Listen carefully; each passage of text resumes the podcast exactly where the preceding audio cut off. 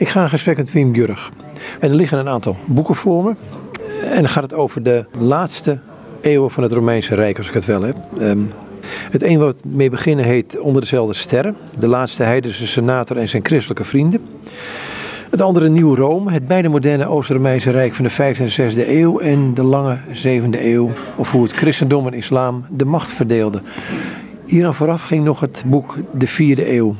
En daar hebben we ooit een gesprek over gedaan. Maar goed, ik heb het nodige gelezen en er zijn ontzettend veel namen in. En al die namen hoeven we niet te noemen, denk ik. Maar wat mij opviel, trouwens, ik moet nog even zeggen dat de boeken uitgegeven zijn bij uitgeverij Damon in Eindhoven. In een mooie uitgave, zeer verzorgde uitgave. Um, maar Wim, we zitten in een restaurant in, um, op een plek um, waar jij gewerkt hebt. Ja, nou niet op deze plek zelf, maar wel voor dit filmtheater. Toen ik nog op een andere plek zat. Uh, maar dat is inmiddels alweer meer dan 20 jaar geleden dat ik daar weg ben gegaan. Maar ik heb er nog dierbare herinneringen aan. Ja, zeker. Gaat, gaat de tijd zo snel? Uh, ja, de tijd gaat snel.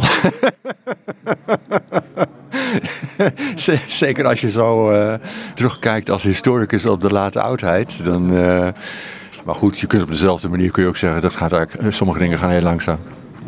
Wat is jouw interesse bij deze, deze uh, die gesprekken die we nu gaan hebben? Wat is jouw, in, jouw hoofdinteresse daarin?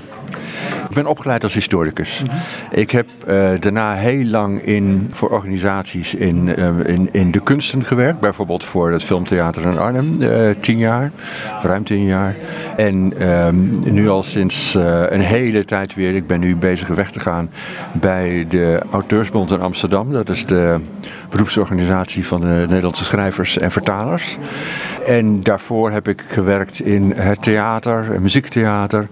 Dus niet als historicus, uh, maar ik ben het vak nooit vergeten. Ik ben afgestudeerd uh, in 1979.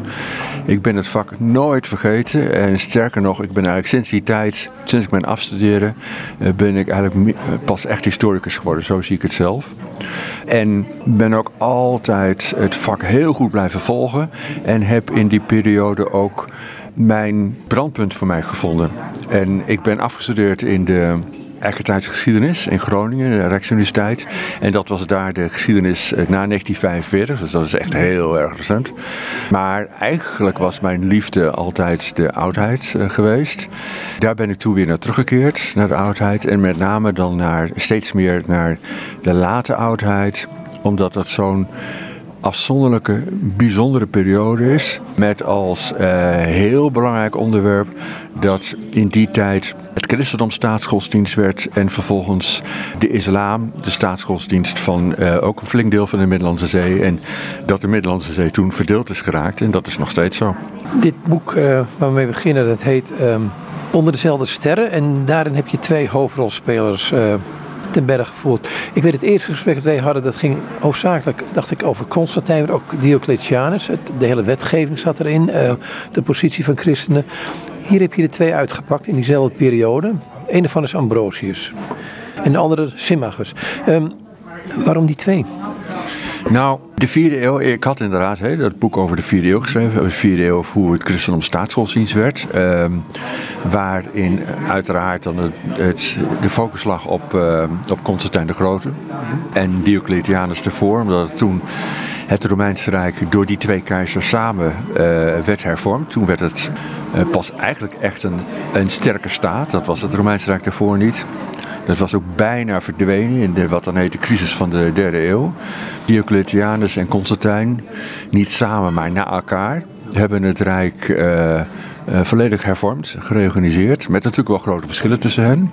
Heel veel onder, heel veel delen is Constantijn werkelijk de opvolger van Diocletianus geweest. Je kunt vaak van, van hervormingen niet eens precies zeggen van is dat al gedaan door Diocletianus of pastor Constantijn.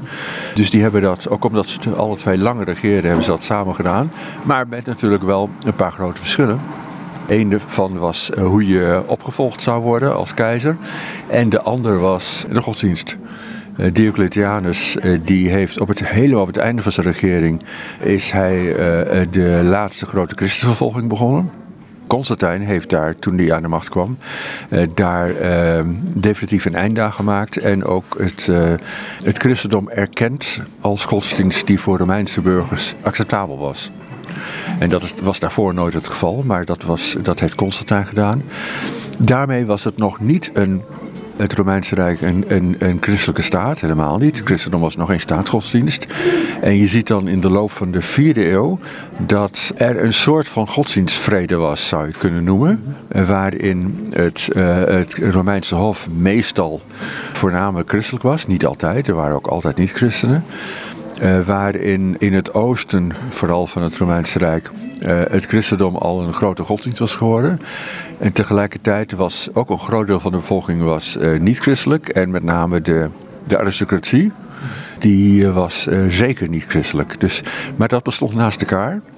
En dan krijg je aan het eind van de vierde eeuw een korte periode waarin dat helemaal verandert. En aan het einde van de vierde eeuw het christendom wel de staatsgodsdienst werd, waarin de andere godsdiensten, ja, de, de, de, uitoefening ervan werd onmogelijk gemaakt, behalve de Joodse godsdienst, dat is dan de, de uitzondering. En die periode, daarin zitten zijn Symmachus en Ambrosius en ook eh, de keizer, eh, uiteindelijk die, het, die dat zo gedaan heeft, Theodosius I.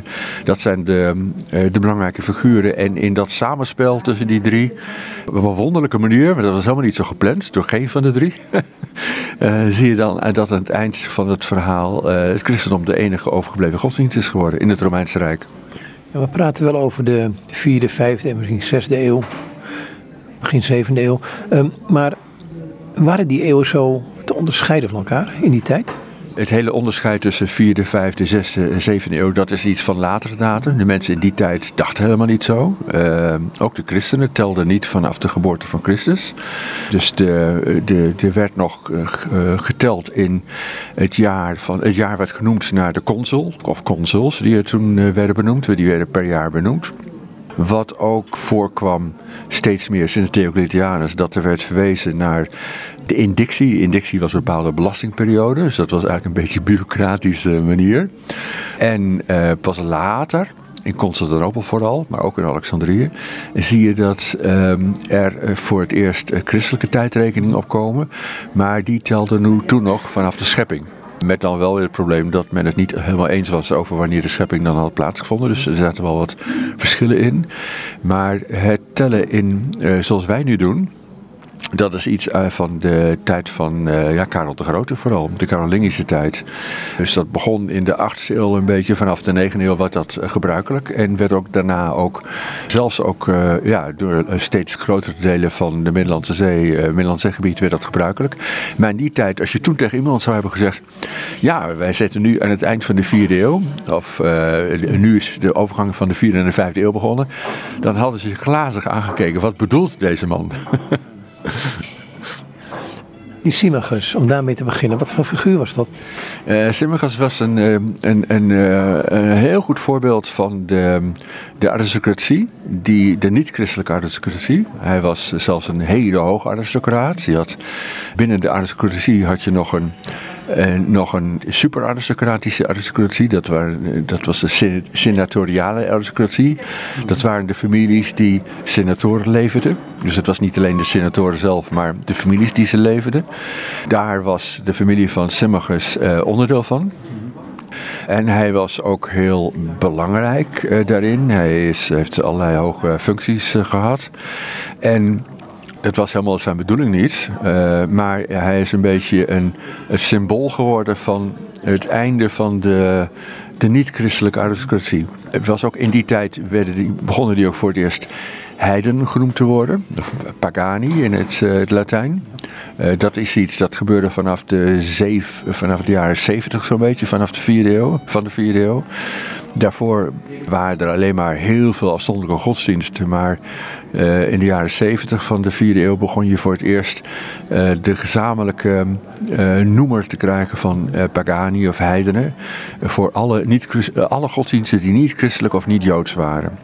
Dus als ik die term heiden gebruik, wat een makkelijke term is, moet je er wel meteen bij bedenken dat de heidenen zichzelf helemaal niet zo zagen. Die waren gewoon aanhanger van deze god of die god. En uh, heeft Ja, dat was niet zijn wil, maar is wel het symbool geworden van de poging om de godsdiensten naast elkaar te laten bestaan. En dat heeft zich in verschillende soorten bewegingen heeft zich dat eh, afgespeeld. Belangrijk was er een, het werd een soort ja, brandpunt erin.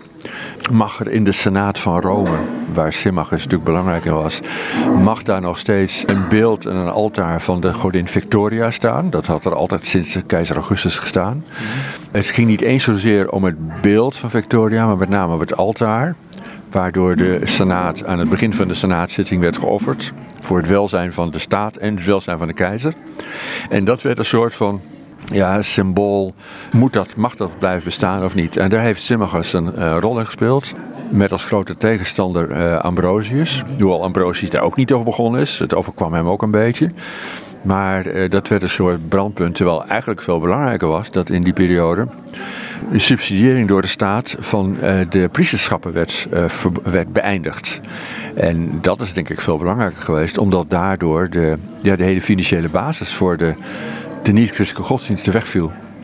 Wat was de rol van die godsdiensten voor het, uh, voor het Romeinse Rijk? De oude godsdiensten werden gezien als um, de oude godsdiensten hadden uh, een hele andere basis dan het christendom of het jodendom of uh, later de islam. Het ging niet om, zozeer om een, om een geloof, er waren geen geloofsboeken of geloofsartikelen.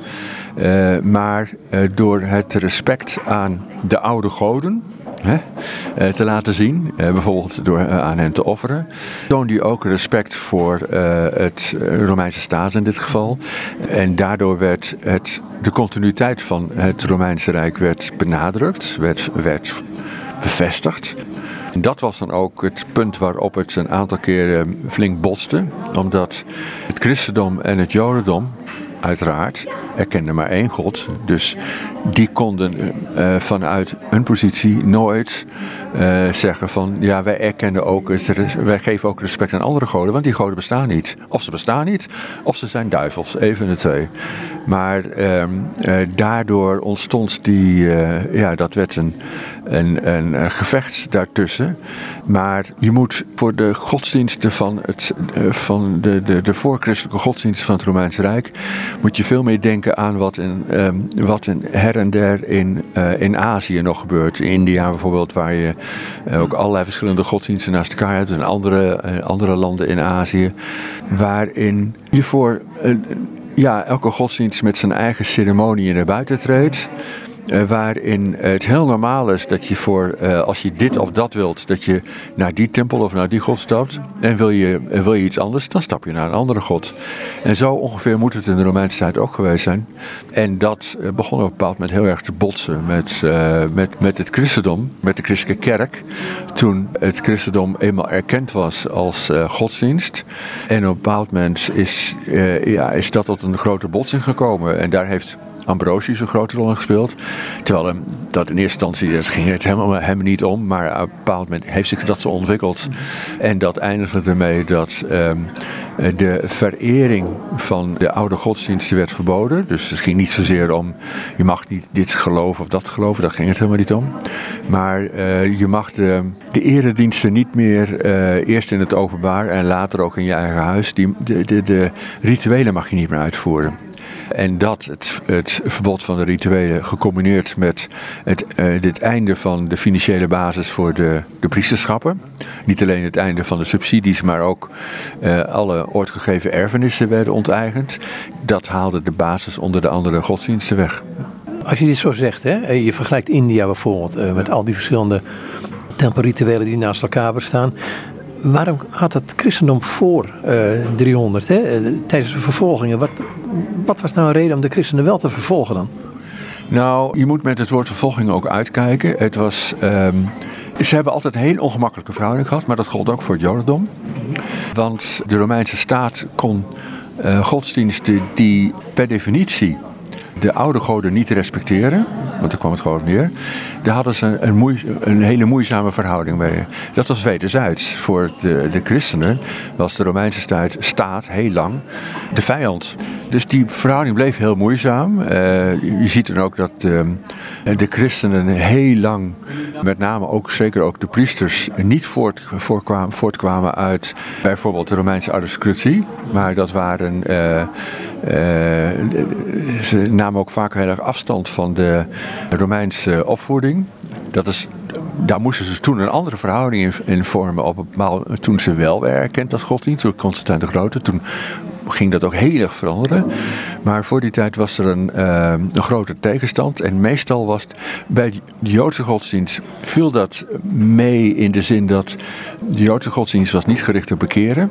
En daarmee waren ze voor de Romeinse staat ook relatief ongevaarlijk christenen waren natuurlijk wel uit het bekeren. Die schreven ook een, hun uh, opvattingen op en verstuurden die. Eerst vanuit het oosten, hè, dus toen allemaal nog het Griekse. Want Grieks was natuurlijk de oorspronkelijke taal van het christendom. Dus pas later is, dat, is de Latijn bijgekomen. Dat was dus een veel moeizame verhouding. En soms, onta soms ontaarde dat in een vervolging. Nou, je hebt uh, natuurlijk, we kennen allemaal de verhalen van tijdens Nero, hè, wat er gebeurd is. Met, maar er zijn later ook wel vervolgingen geweest in provincies beperkt, beperkt geografische. Maar er zijn maar eigenlijk maar een paar vervolgingen geweest over het hele Rijk heen. En dat gebeurde vanaf de derde eeuw. Je hebt, in de derde eeuw heb je twee vervolgingen van elk twee jaar gehad. En daarna de laatste, de derde en de laatste, onder, uh, onder, uh, die begonnen is onder Diocletianus. En daarna onder zijn opvolger nog een tijd is voortgezet, tot Constantijn daar een eind aan maakte. Uh, dus je moet er wel heel erg voor uitkijken dat je Heel lang was de verhouding uh, een soort van ja, koude oorlog. en dan waren er ook hele perioden dat christenen gewoon uh, staatsfuncties konden hebben. En, en hun eigen kerken. En, en dan op een bepaald moment veranderde dat weer voor een periode. Maar je moet dus wel even voor uitkijken dat je... Die eerste eeuwen van het christendom was niet een tijd van een voortdurende vervolging. Maar een paar keer is er wel een vervolging, zijn er wel vervolgingen geweest was het niet alleen maar een ondergrondse kerk. Er waren ook kerken op dat moment. Zeker in de derde eeuw uh, kreeg je ook steeds meer plekken in het Romeinse Rijk kerkgebouwen. Het christendom was in het begin natuurlijk hè, een, kerk van het oosten van het Romeinse Rijk. En daar vooral uh, in de steden. De, de bolwerken in, eh, van, eh, van de christelijke aanhang, dat waren de, eh, de, de wijken van de ambachtslieden in de steden in het oosten. Op het platteland in het begin nog bijna niet. Dat is pas langzamerhand, ook in de derde eeuw, begonnen dat een klein beetje op sommige plekken te veranderen. Egypte, de Romeinse provincie Afrika, dus dat is wat nu Tunesië is. Maar zeker in de steden had je, ja, je had gewoon kerken. En dat, uh, dat werd pas een probleem in de tijden dat er vervolgingen waren. Dan werden ook de kerken niet, die kon je dan een tijd niet gebruiken. Maar in het westen waar we nu zitten, hè, uh, waren er ook wel wat kerken, maar daar waren hoe dan ook nog weinig christenen die tijd. Dus uh, daar, ik geloof dat je in Gallië, ergens eind de derde eeuw had je misschien drie kerken. dat is daarna natuurlijk heel erg veranderd. Dus dat geeft ook wel weer nuance eraan. maar, en ook, maar goed, in de, tijdens de vervolgingen ook dan moet je weer de nuance hebben dat het in de ene provincie veel erger was dan de andere provincie. Er zijn ook provincies geweest waar de Romeinse staatsfunctionarissen uh, er toch vooral omheen zijn gegaan. Want uh, van nou, we willen proberen om dat zoveel mogelijk te voorkomen. En andere provincies is het wel heel erg geweest. En daar zijn ook, uh, daar zijn ook veel christenen inderdaad vermoord. Als ik nou naar uh, Trier ga, hè, dat is voor Ambrosius belangrijk geweest, maar voor Symmachus dacht ik ook de Trier, dat was een van de hoofdsteden van, of een van de residenties van het West-Romeinse Rijk. Of van het Romeinse Rijk ook. Ja, een van de, van de grote hervormingen van Diocletianus en de voortgezette Constantijn was dat het Romeinse Rijk ook heel anders werd ingedeeld. Uh, Rome verloor de positie van hoofdstad.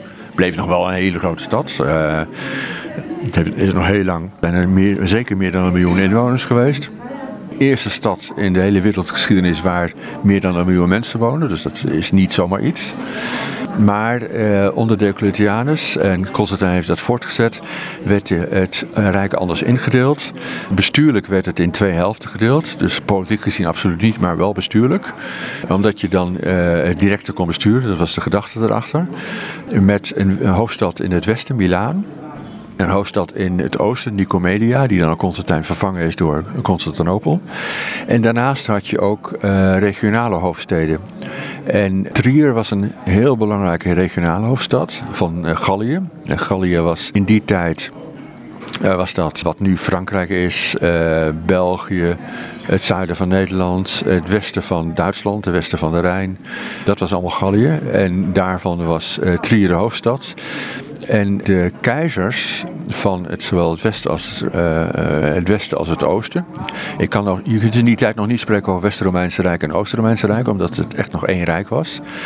Maar uh, er waren ook niet altijd keizers voor West en Oost gescheiden, maar soms wel. En die keizers die ook weer om dichter bij, uh, ja, zo dicht mogelijk bij te zitten waar het belangrijk was. Die trokken rond. Die hadden wat dan heette een, een reishof. Uh, alle de belangrijkste ambtenaren die gingen mee. Uh, en dan zat je bijvoorbeeld een tijd in, uh, in Trier. Of je zat een tijd in een, langs de Rijn of langs de Donau. Dus in die zin wisselde dat ook. En dat heeft de hele vierde eeuw heeft dat door, voortbestaan. En pas helemaal aan het eind van de vierde eeuw, dan zie je dat wanneer ook dan je het westen en het oosten politiek uit elkaar beginnen te raken, dan zie je dat die regionale hoofdsteden minder belangrijk worden. En dat Milaan en Nicomedia, of dan daarna uh, Constantinopel, uh, de twee grote hoofdsteden worden. Maar in de vierde eeuw was, uh, was Trier heel belangrijk. Constantijn heeft daar lang gewoond. En ook verschillende opvolgers van hem hebben er lang gewoond en hebben daar hun bouwwerken gesticht. Nou, in Trier kun je nog steeds een grote ontvangstzaal uit het paleis van Constantijn zien. Dat is nu tegenwoordig een protestantse kerk, die bestaat nog steeds. heel bijzonder van dat soort zalen zijn natuurlijk vroeger veel meer geweest, maar nu zijn er niet zoveel meer. Uh, Ambrosius werd geboren in Trier, omdat zijn vader een, een, een, belangrijke functie in dat deel van het Rijk had. Symmachus, die woonde in Rome, werd daar geboren, maar tot zijn functies behoorde wel dat hij bijvoorbeeld twee jaar lang vertegenwoordiger van de Senaat is geweest bij Keizerlijk Hof in Trier. Dus hij heeft ook twee jaar in Trier gewoond. Dus zo zie je dat een aantal zaken in Trier bij elkaar zijn gekomen. Die Ambrosius, um, wat mij van hem altijd intrigeert, op een gegeven moment werd hij bisschop van Milaan gekozen, terwijl het gewoon een jurist was. In wezen helemaal geen christen was ook nog. De, de familie van Ambrosius was, um, zijn vader was al christelijk, wat nog niet heel gebruikelijk was in die tijd, zeker niet voor staatsfunctionarissen. Dat was hij al. Hij is christelijk opgevoed. Maar hij heeft ja, de klassieke opvoeding gehad in Rome. Want op een bepaald moment zijn ze naar Rome verhuisd. Om zich voor te bereiden op een functie in de Romeinse bureaucratie. Zijn, zijn zus, Marcelina, kreeg ook een hele goede opvoeding. Maar zoals dat ging in die tijd, dat was niet een opvoeding gericht op een carrière buitenshuis. Dat was voor de, de jongens, uh, aan de jongens voorbehouden. Voor Ambrosius en, en zijn, zijn broer gold dat wel. En uh, op een bepaald moment is hij ook uh, heel logisch terecht te komen aan ook een regionaal hof. Dat was dan in wat inmiddels het voormalig Joegoslavië is geneten.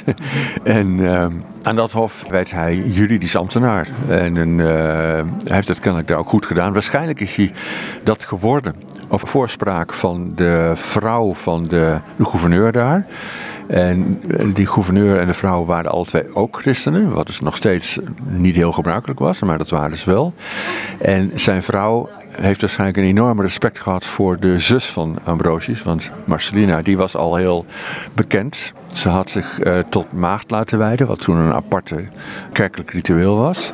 Het bestond, uh, ook in de Romeinse godsdienst bestond het ook, die Vestaalse maagd had je daar.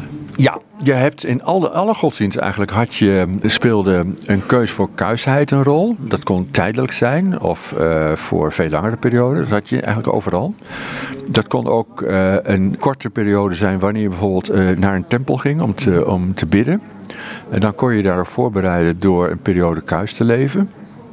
De Vestaalse maagden die beloofden dat voor 30 jaar. Dus dat is al, uh, nou, dat is al, uh, dat is nog steeds tijdelijk, maar wel vooral vrij lang. En in de, uh, in de christelijke kerk in de Romeinse tijd, vanaf begin 4e eeuw, wordt die beweging van kuisheid ook heel belangrijk.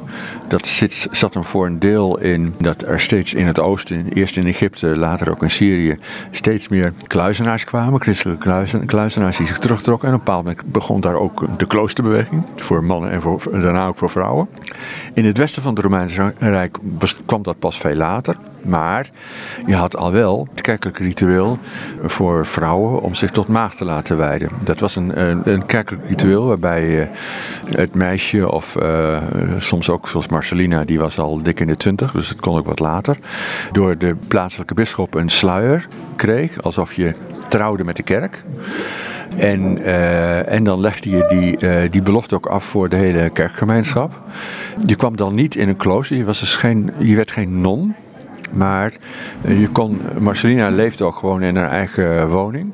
En ook niet opgesloten. Ze overlegde heel veel, schreef en sprak met, met anderen. En kreeg daar in de kerk van Rome een, een grote status. Proba, de zus van de gouverneur van, uh, die Ambrosius aanstelde, die kende haar van reputatie. Misschien heeft ze ook wel echt gekend, want zij heeft ook in Rome gewoond. En uh, het is heel waarschijnlijk dat op voorspraak van haar Ambrosius uh, deze belangrijke functie als juridisch ambtenaar kreeg. En dat deed hij heel goed. En op een bepaald moment is hij, door, uh, is hij benoemd als gouverneur van twee provincies in Noord-Italië. Die vielen onder, dat, onder diezelfde gouverneur, want dat waren grote gebieden. Emilia en Ligurië, dus in, de, in het noorden.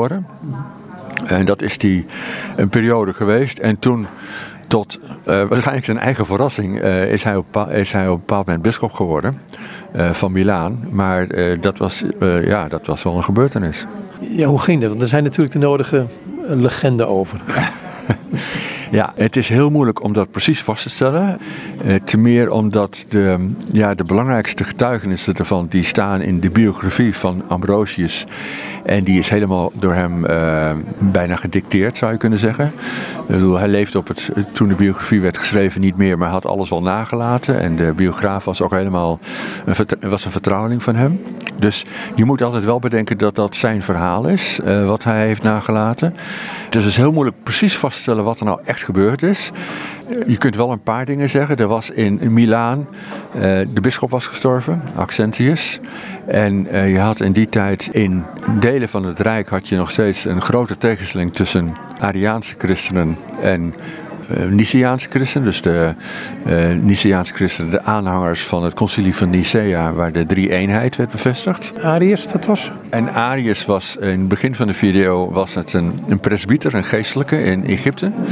En die verkondigde, die was tegen de, uh, tegen de leer van de drie-eenheid. En het draaide allemaal om de verhouding tussen God de Vader en God de Zoon was dat een verhouding tussen vader en zoon, waarbij dus de vader de macht had over de zoon, ook in de toenmalige Romeinse opvattingen. Dat is een heel groot conflict in het christendom geworden. Eh, ten meer ook omdat, ja, je kunt met de Bijbel kom je niet zo ver, want die zegt er niet zoveel over. En dat moet, ja, dat moet je uitleggen hoe dat dan zit. En daar kwamen grote tegenstellingen over, terwijl er ook christenen waren die zeiden van, nou, moeten we ons nou echt zo druk maken om dat precies vast te leggen? Hoe kun je dat weten? Maar het werd wel een belangrijk punt. En helemaal uh, toen de christelijke kerk werd begunstigd, eerst erkend en daarna werd begunstigd door Constantijn de Grote. En Constantijn toen een, ja, een soort politiek belang kreeg bij eenheid binnen de christelijke kerk. En op een bepaald moment is hij, dat wilde hij eerst helemaal niet, maar is hij zich ermee gaan bemoeien. En, zei, en eigenlijk kwam het erop hij zei van, het maakt mij niet uit wat voor keuze je maakt, als je maar een keuze maakt en je eenheid binnen de kerk houdt. Want Daar, daar draaide het om. Nou, wat precies Ariaans betekent in de tijd van Ambrosius, uh, dat is moeilijk vast te stellen, want behalve dan dat er hele verschillende opvattingen bestonden. En de aanhangers die noemden zichzelf ook helemaal niet Arianen, want dat was een beetje besmet woord geworden. Laten we het zeggen, het waren alle verschillende stromingen die niet de leer van de drie-eenheid uh, aanhingen. Op heel verschillende manieren uitgelegd. De bisschop van Milaan, Accentius, dat was geen aanhanger van de leer van de drie-eenheid. Milaan is ook moeilijk vast te stellen, maar de, bevolking, de christelijke bevolking van Milaan was ook waarschijnlijk heel erg verdeeld daartussen. Milaan was voor de, de christelijke godsdienst toen ook nog steeds een soort uh, grensgebied. Daar wonen nog, ja wel in Milaan, maar buiten Milaan op het platteland nog vrij weinig christenen. Dat is in de loop van de video heel erg veranderd overigens. Onder meer door, door Ambrosius. Maar eh, wat er toen ontstond in, in Milaan, toen er een opvolger moest worden gekozen, was een enorm conflict. En dat was een paar jaar daarvoor ook gebeurd in eh, Rome, bij de opvolging, opvolging van de bisschop van Rome. Die heette toen nog niet paus, maar hè, wat dan later paus is geneten. Dat was een conflict geworden met ehm, eh, heel gewelddadig, met veel doden. En de keizer van het, het westelijk deel van het Romeinse Rijk, die vond eigenlijk, ja, jullie moeten dat zelf oplossen. Maar in elk geval wil ik niet zo'n conflict, uh, want ik wil rust en orde in het Rijk. En Ambrosius is als uh, wereldlijk machthebber, als gouverneur, is die zich ermee gaan bemoeien. En hoe dat precies gegaan is, daar zijn de meningen dus heel erg verdeeld over. Maar het eind van het verhaal was dat hij zelf bisschop werd. Hij was dus wel christen, maar hij was geen geestelijke, had ook geen theologische opleiding. Dus hij moest ook daarna, ook in een week tijd, moest hij in alle verschillende gradaties van geestelijkheid worden uh, benoemd. Dus uh, de ene dag uh, werd hij uh, diaken, in de tweede dag presbieter, nou, enzovoort. En een week later werd hij tot bisschop genoemd. Maar hij kwam dus helemaal niet uit de geestelijkheid. Ongedoopt? Ja, ongedoopt. Dat was hoe dan ook. En lag dat gedooptheid lag toen anders in de vierde eeuw. Het was heel gebruikelijk om je pas aan het eind van je leven, als je dat tenminste zich aan zag komen, om je dan pas te laten dopen. Uh, want dat betekende dat je zondevrij, of zo zondevrij mogelijk, uh, zou sterven en naar de hemel zou uh, kunnen gaan. Dat kon je natuurlijk maar één keer doen, dopen, laten dopen. Dus kinderdoop, dat was helemaal niet gebruikelijk in die tijd. Dat is pas helemaal het eind van de vierde eeuw is dat gebruikelijk geworden. Dat gold niet voor bisschoppen. Bisschoppen moesten wel gedoopt zijn. Hè. Constantijn de Grote heeft zich ook pas op zijn sterfbed laten dopen. En dat kun je uitleggen van hij was nog helemaal niet christelijk uh, in die tijd. Je kunt ook uitleggen hij was het wel, maar liet zich zoals gebruikelijk was in die tijd pas op je sterfbed dopen. Ambrosius uh, was niet gedoopt, maar dat was dus niet een statement. Dat was heel gebruikelijk voor christenen. Maar als je bisschop werd, moest je natuurlijk wel laten dopen. Dus daar hoorde inderdaad ook de doop bij. Ja. Als ik het boek goed lees, ontpopt hij zich als een politicus ook. Ja. Een heel geslepen politicus ja. af en toe. Ja, ja ik, ik, ik heb uh, heel veel moeite gehad, zal ik maar zeggen, met Ambrosius. Je probeert tot alle figuren waar, uh, over, over wie je moet schrijven, daar probeer je een soort verhouding mee op te bouwen. En de verschillende kanten van mensen te, te, eerst zelf te zien en dan te laten zien. Met sommigen is dat heel makkelijk. Bijvoorbeeld Gregorius, die veel later voorkomt. Ja, dat was voor mij heel makkelijk. En met anderen was dat redelijk makkelijk. Maar met Ambrosius was dat moeilijk. Want ik kan hem alleen maar zien als, en nou ik ben ook niet de enige erin, dus het zo revolutionair is ook weer niet, als een politicus en jurist die bisschop geworden is. Dat is hem ook door heel veel christenen in die tijd ook heel erg nagedragen. Van ook in de christelijke, in de conflicten over uh, Arianisme en Nicianisme. Wat, ja, waar bemoeit hij zich mee? Hij heeft niet eens een theologische opleiding gehad. En hij treedt ook op als een hele slimme politicus. Ik denk meer als dat hij niet eens zozeer strategisch dacht van daar wil ik naartoe.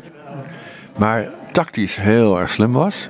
Dus als er zich kansen voordeden, dan nam hij die. Bijvoorbeeld toen de kans zich voordeed om dat de, de staatssubsidies voor, uh, en de erfenissen voor de priesterschappen, dat daar een eind in werd gemaakt. Dat kwam niet van hem. Dat, dat, is, dat, dat was een keizerlijk besluit waar hij niets mee te maken heeft gehad. Maar toen zich dat voordeed en daar een tegenbeweging uh, tegen kwam, aangevoerd door Symmachus als leider van de Senaat, heeft hij meteen zich opgesteld als een groot verdediger van dat besluit. En uh, heeft hij dat ook met hand en tand verdedigd dat dat zo zou blijven. En dat zie je op meer punten, ook in de verhouding tot Ariaanse bisschoppen. Dat hij, als zich kansen voordeden, dan nam hij die. En trad hij heel politiek op, maar ook als jurist. Hè. Bijvoorbeeld, uh, ja, dat als je ging verzetten tegen een, uh, tegen een, een keizerbesluit bijvoorbeeld, dan begon je, dat zie je nog steeds bij juristen, dan uh, is het een goed begin om te kijken of je de legitimiteit van het besluit kunt aanvechten. Van eigenlijk had de keizer, of de ambtenaar namens de keizer zo'n besluit helemaal niet mogen nemen. En ook al, ook al laat je dat punt al verder liggen, je begint dus wel met de twijfel zaaien erbij. En dat soort dingen heeft Ambrosius voortdurend gedaan. En hij was daarin wel ontzettend slim. En hij was ook, ja, Augustinus heeft hem samengevat als Ambrosius was niet bang. En ik denk dat het een hele goede samenvatting is. Want hij gaat er elke keer in. Dat is echt uh, ongelooflijk. Uh, met, een, met een ijver en inderdaad, hij is totaal niet bang. Dan komt er op een gegeven moment dat conflict rond die synagoge die verwoest is door christenen. Ja. Waarin hij, waar ik hem twijfelachtig vind. Ja, Ja, ja, dat was een van de grote conflicten. Dat, toen was Ambrosius al, al bisschop en had hij ook al een eigen positie als bisschop op, uh, opgebouwd. En was hij ook al begonnen met het zelfschrijven van theologische teksten. daar moest hij eerst wel heel erg hard voor leren, maar dat, dat heeft hij toen wel gedaan. Geholpen door uh, dat hij uh, door zijn opvoeding had heel goed Grieks geleerd. En in het, in het westelijk deel van het Romeinse Rijk spraken maar bij, bijna geen bisschoppen beheersten het Grieks. Dus ehm, hij had wat dat betreft ook een, een voordeel dat hij heeft uitgebuit. En dan is inmiddels is Theodosius, die we nu Theodosius de Eerste noemden, was uh, Romeins keizer geworden. Eerst over het oostelijk deel van het Romeinse Rijk en daarna ook um, bij periode en uiteindelijk helemaal over het westen. En terwijl hij in, als oostelijk keizer in uh, het westen was, in Milaan, of in elk geval Noord-Italië, was er in Kalinicum, dat is uh, tegenwoordig heet dat uh, Raqqa in Syrië, of Al-Raqqa. Dus uit de tijd de hoofdstad is geweest van de Islamitische Staat. Ik, ik ben er voor de burgeroorlog in Syrië ook een keer, wel een keer geweest. En die, die, in die stad herinnert niets meer aan oude tijden. Maar toen was het een belangrijke stad waarin heel veel christenen wonen. ook heel veel joden. En in die periode in het oosten van het Romeinse Rijk had je af en toe tot verontwaardiging van andere christenen uh, groepen monniken die rondtrokken om heidense beelden te verwoesten, wat volgens de Romeinse wet helemaal niet mocht. Theodosius heeft zich daar ook altijd in het begin heel erg tegen verzet. Dat, is buiten de wet, dat mag je niet doen. Maar het werd uh, ja, door gouverneurs wel vaak ooglaken toegestaan, ook omdat het vaak, de monniken dan vaak bescherming kregen van bisschoppen. En in Kalinicum heeft een groep monniken heeft, uh, de plaatselijke synagoge verwoest en in brand gestoken. Dat was nog een stap verder dan uh, wanneer het ging om een heidense tempel. Want uh, de, de verhouding tot uh, tempels was wel zo van, je, het is niet onze christelijke richting aan het hof, werd dan gezegd. Maar je moet ze, je moet ze wel, je moet ze niet vernietigen. Theodosius bijvoorbeeld zei in die tijd van tegen, tegen hij was zelf heel, heel christelijk, heel vroom. maar hij zei van tegen andere christenen van maak je toch niet zo druk om die heidense beelden uh, godenbeelden zie ze als kunst. Uh, daar is hij later van afgestapt, maar dat zei hij toen wel. Maar met, met de synagoge was dat wel een uh, ander verhaal. Want de Joodse godsdienst was volgens de wet, had hij, ja later is dat een, heet dan, is dat een gedoogstatus geneten. Maar had een wettelijke status, die ook door Theodosius vastgelegd.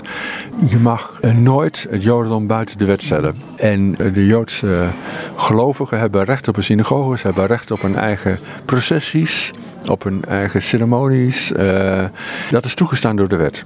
En dat is nog heel lang zo gebleven. Later werd het wel wat moeilijker, maar is tot in de 7e eeuw is dat zo gebleven.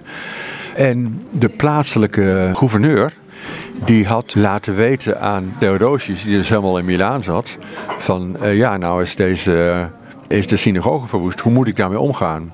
Daar was Theodosius heel kwaad om, want die, die zei van... jij bent aangesteld daar door mij, jij moet dat zelf regelen... en je moet je houden aan de wet.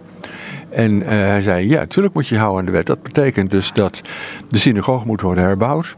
en op kosten van de bisschop, want de bisschop heeft hen beschermd. Daarna krijg je zo'n typisch conflict waar Ambrosius dan een, uh, een kans in ziet... Hij begon zich ermee te bemoeien en zei tegen Theodosius van of eerst tegen zijn ambtenaren en later Theodosius, ook in een kerk. In de kerk in Milaan waar hij preekte, waar Theodosius in de, in de kerk zat. Die hele wet, uh, uh, dat moet helemaal van tafel. Theodosius op een bepaald moment had hij al, omdat er veel, veel oppositie tegenkwam, had hij al gezegd, oké, niet de bisschop moet die geldelijke compensatie doen, dat moet de, de stadsraad doen van Kalinicum. Die was dus al een beetje teruggegaan gekomen op zijn eerdere uitspraak. Maar um, de, dat heeft Ambrosius om de een of andere reden uh, gezien als een kans om zijn eigen posities te versterken. En is toen uh, gaan verdedigen dat die uh, synagoge ook nooit herbouwd moest worden. Want dat, dat paste niet met het christendom. En daardoor zette hij Theodosius wel in een heel ongemakkelijke positie. Want Theodosius wilde zich houden aan de wetten, ook deels zijn eigen wetten. En ja, je moet, hè, dat was de, opvatting, je moet wel proberen Joden te overtuigen van de juistheid van het christendom, maar altijd de overtuiging, nooit de dwang. Nou, dat is op een bepaald moment uh, uitgelopen op een enorm conflict. Dat door Ambrosius gebruikt is om zijn eigen politieke positie te verstevigen tegenover Theodosius. Wat door Theodosius uiteraard niet in dank is afgenomen. Wat was nou de logica van Ambrosius? Want die begrijp ik in deze niet. Ik snap wel dat hij voordeel hieruit wil halen, maar alleen je hebt ook degene die dit eh, op hun geweten hebben, ja, eh, straf is niet voor niets. Ja. Nou, als je gaat kijken naar, eh, als je het over overtuigingen hebt. De Romeinse staat die zei je moet de Joodse godsdienst, die moet, en de status daarvan moet worden verdedigd. Maar in de christelijke kerk waren ook grote stromingen die, die de het Jodendom dus vooral zagen als dat is de godsdienst die Christus heeft vermoord. Dus er was een. En Ambrosius was uh, in zijn preken uh, was niet vriendelijk over de Joden. Om het maar heel voorzichtig te zeggen. Uh, dus in, dat kan hij als zijn eigen punt hebben gezien. Maar daarnaast is het denk ik, is het ook los daarvan een van die, van die voorbeelden waarin Ambrosius een kans zag om zijn eigen positie te versterken. Ik, ik als bisschop heb een standpunt erover. En met dat standpunt, keizer, moet je rekening houden. Je kunt niet meer aan een bisschop voorbij gaan. Dat is later nog een keer gebeurd, een aantal keren. Onder andere als hij ter communie wilde gaan. Maar dan lag het onder andere bij uh, datgene wat er in Thessaloniki gebeurd was. Ja. Ja, dat was het, het, grote volgende punt. Dat was alweer een, een, een fase verder. Maar ook nog steeds met Theodosius. Uh, die was dan ook weer in het westen. Dus waarbij je wel een, een, moet bedenken dat uh, de afstanden waren natuurlijk enorm. Dus voor een opdracht of een, zelfs maar een communicatie daarover van de ene kant naar de andere kant uh, was aangekomen, dat, dat had tijd nodig. In uh, Thessaloniki was, uh, dus dat is wat tegenwoordig in Noord-Griekenland is, was een grote belangrijke stad. Daar uh, was een garnizoen van Romeinse soldaten, maar afkomstig van, uh, van Gotische volken. Maar het waren gewoon Romeinse soldaten. En daar, ja, het begon met een aanklacht tegen een uh, Romeinse wagenmenner. De, wagen, de wagenrennen spelen, dat was het grote sportieve punt in al die Romeinse steden. Je had overal grote renbanen, waar karretjes met paarden ervoor van of de blauwe of de groene, dat waren de linten die ze hadden, tegen elkaar uh, om de overwinning uh, streden. En een hele populaire, populaire wagenmenner, die was beschuldigd van uh, aanranding van een man. En dat veroorzaakte frictie tussen de, tussen de plaatselijke bevolking en het Gotische garnizoen. De, het Gotische, Gotische aanvoerder, die, de Romeins-Gotische aanvoerder, die wilde hem streng bestraffen. En in de bevolking had deze wagenman veel steun. Die zei van ja, dit mag niet, maar kom, hij is wel onze belangrijkste sportieve held, dus we willen hem niet afvallen. Nou, dat uh, leidde tot geweld tegen het Gotische garnizoen. Daar hoorde Theodosius helemaal het westen van. En hij heeft toen een, waarschijnlijk een bevel gegeven om de, bevolking zwaar te straffen. Hoe zwaar, dat weten we niet. Het, het, klassieke verhaal wat er rondgaat is dat hij had bevolen dat uh, een heel groot deel van de bevolking zou moeten worden afgeslacht. Dat is waarschijnlijk niet zo, maar dat hij tot geweld bevolen heeft, dat, is wel, dat lijkt wel heel waarschijnlijk. Vervolgens kreeg hij er spijt van. Dat had uh, Theodosius zo vaker. Die kon uh, op een bepaald moment heel opvliegend zijn. Mm -hmm. En ik dacht hij later van, oh, dat is toch eigenlijk niet zo goed. en dan gaf hij een tegenbevel. Maar omdat de afstanden zo groot waren, duurde het heel lang voordat het tegenbevel kwam. Nou, dat is, daarin zat Theodosius natuurlijk, uh, dat zag iedereen hartstikke fout. En Theodosius had de, had de kans om uh, te zeggen van nou, het lag aan de slechte communicatie. Of ik heb, ben zelf fout geweest. En uh, hij dacht toen van nou, uh, liever schuldig dan zwak als keizer. Dus hij heeft gezegd nee, ik heb een fout begaan, heb dat proberen te herstellen, maar ik was te laat. En dat, is, dat heeft geleid tot een groot conflict met, Theo, met Ambrosius, die toen inmiddels al heel erg gevestigd was als bisschop. Echt een, zijn status was enorm. En die heeft uh, gezegd van je moet hier publiekelijk in de kerk spijt over betuigen. En dat is gebeurd. Daar zitten we alweer tegen, gaat het richting het einde van de vierde eeuw ja. uit mijn hoofd. Um, christendom wordt staatsgodsdienst. Ik ga even heel snel nu hoor.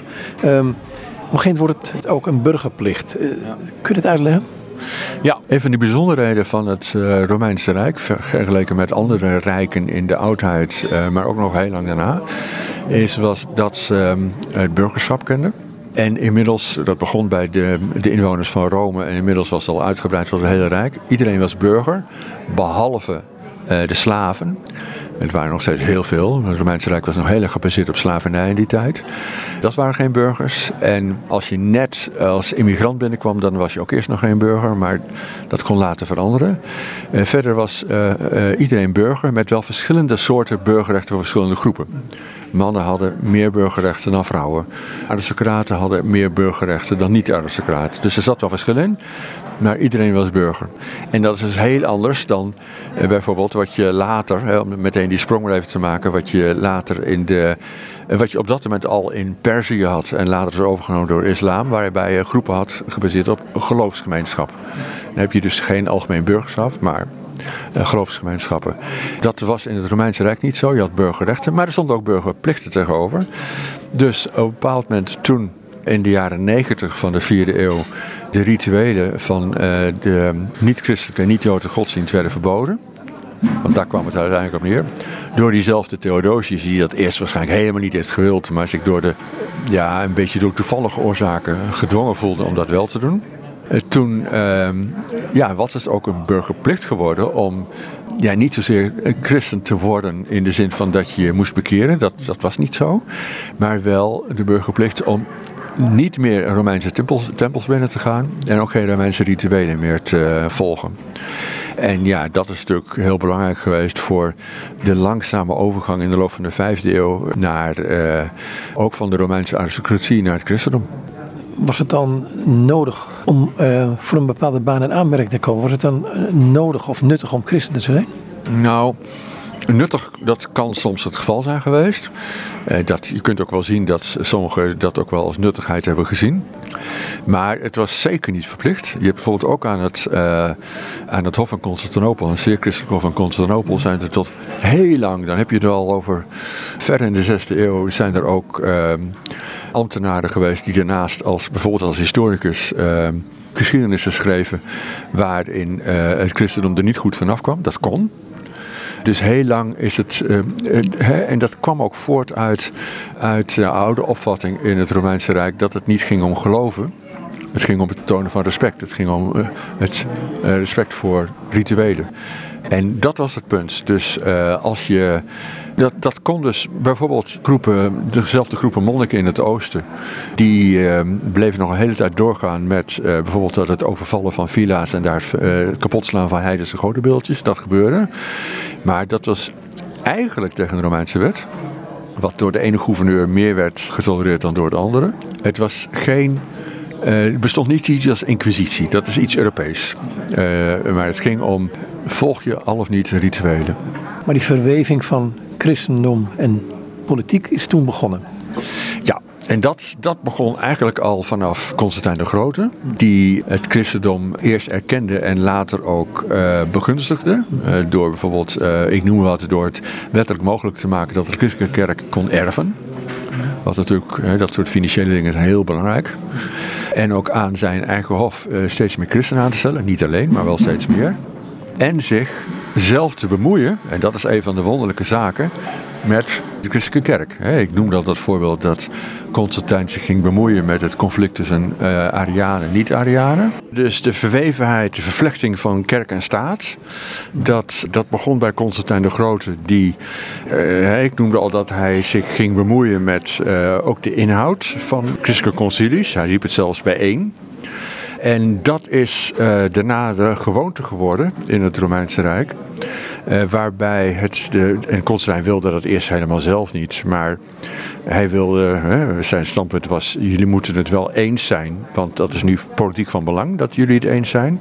Als het alleen nog maar om een gemeenschap gaat die verder geen politieke betekenis heeft, dan is dat ook niet zo belangrijk, maar nu wel. En dat werd natuurlijk alleen maar belangrijker naarmate de, uh, de christelijke kerk uh, politiek steeds belangrijker werd. Helemaal toen de christelijke kerk staatsgodsdienst, echt staatsgodsdienst was geworden aan het eind van de vierde eeuw. En het wonderlijke is dat in dat bondgenootschap, tenminste ik vind dat zelf wel wonderlijk, dat... Um, Oh ik snap het ook wel, maar goed, dat de, de, de christelijke kerk dat heeft uh, toegestaan. Hè? Want uh, de keizer, die uh, Constantijn ook helemaal niet gedoopt in die tijd. Nou ja, goed, dat was, dat was dan nog wel minder gebruikelijk. Maar hij was natuurlijk geen geestelijke. dat gold voor de keizers daarna ook. En had wel een enorme invloed op ook de inhoudelijke standpunten van de kerk. En in dat bondgenootschap wat er kwam, en wat ook in het, in het hele Romeinse Rijk uh, de, de norm werd, uh, kon de, de keizer die kreeg ook grote macht over de kerk. Over welke richting inhoudelijk de kerk uit zou gaan. Ook over benoemingen. De, de, de, de kerk benoemde zijn eigen functionarissen. Maar het werd, zeker eind vierde, zeker in de vijfde eeuw, werd het gebruikelijk dat de belangrijkste bisschoppen in de kerk, de patriarchen, die werden voorgedragen door de plaatselijke geestelijke, maar we konden pas patriarch worden uh, als de keizer daarvoor toestemming gaf. Dus het ging zelfs in die zin heel ver. En uh, ja, dat is een um, bondgenootschap geworden waar eigenlijk maar heel erg weinig in de bronnen oppositie te, te, vinden is. Het is er wel, maar het, is niet, het komt niet veel voor. En dat vond ja, ons beslag later in wat uiteindelijk dan het overgebleven Byzantijnse Rijk is geworden. Waarbij dat helemaal zo was dat er een nauw bondgenootschap was. Uh, waarbij de staat eigenlijk de overhand had. En je ziet dat ook. Uh, ja, nou, dat is, ik, dat is een, een wonderlijk. Maar je, je hebt er geen bronnen, misschien kunnen we daar een ander gesprek over verder gaan. Geen goede aanwijzingen gevonden wat nou, wat die oppositie betreft bijvoorbeeld. Uh, weinig? Ja, je hebt in de, in de 7e eeuw heb je uh, Maximus Confessor gehad. Uh, die uh, een groot conflict had met. dat, ging over, dat ging over kerkelijke leerstellingen. En waarmee dus ook dan de keizer zich bemoeide.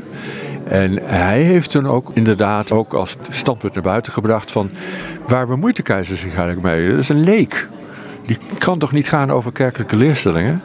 En heel lang is het wel zo geweest dat als het ging om kerkelijke leerstellingen, dat de, uh, de keizers dan wel eerst het overlieten aan uh, de patriarchen vaak. Maar achter de schermen waren ze dan wel lang bezig om het een of het andere standpunt te promoten. En later krijg je, en dan vervolgens werd dat dan door de staat officieel overgenomen. Dus dan had een, een, een kerkelijk concilie die nam een bepaald standpunt in. En dat werd dan daarna ook vastgelegd in de wet. En op een bepaald moment krijg je ook keizers, ja, dat kon je op wachten, die dan ook uh, zelf bij de theoloog werden en hun eigen standpunten gingen, uh, gingen naar buiten gingen brengen. Zoals Justinianus, maar dan heb je het al over de zesde eeuw. Daar gaan we het in de volgende keer over hebben. Ja. Um, graag tot, ja, graag tot, ja, bedankt voor dit, dit eerste gesprek. Ja. Nou ja, met heel veel genoegen. En dat zijn Wim Jurgen. Met hem was ik in gesprek over Onder dezelfde sterren, de laatste heidense senator en zijn christelijke vrienden. Er komt een volgend gesprek en dan gaat het onder andere over Nieuw-Rome. Het bijna moderne Oost-Romeinse Rijk van de 5e en 6e eeuw. En misschien ook nog wel de lange 7e eeuw. Of hoe het christendom en islam de macht verdeelden. Het zijn allemaal boeken uitgegeven bij uitgeverij Daman in Eindhoven. Goed, nogmaals dus zo over dit gesprek met Wim Jurg.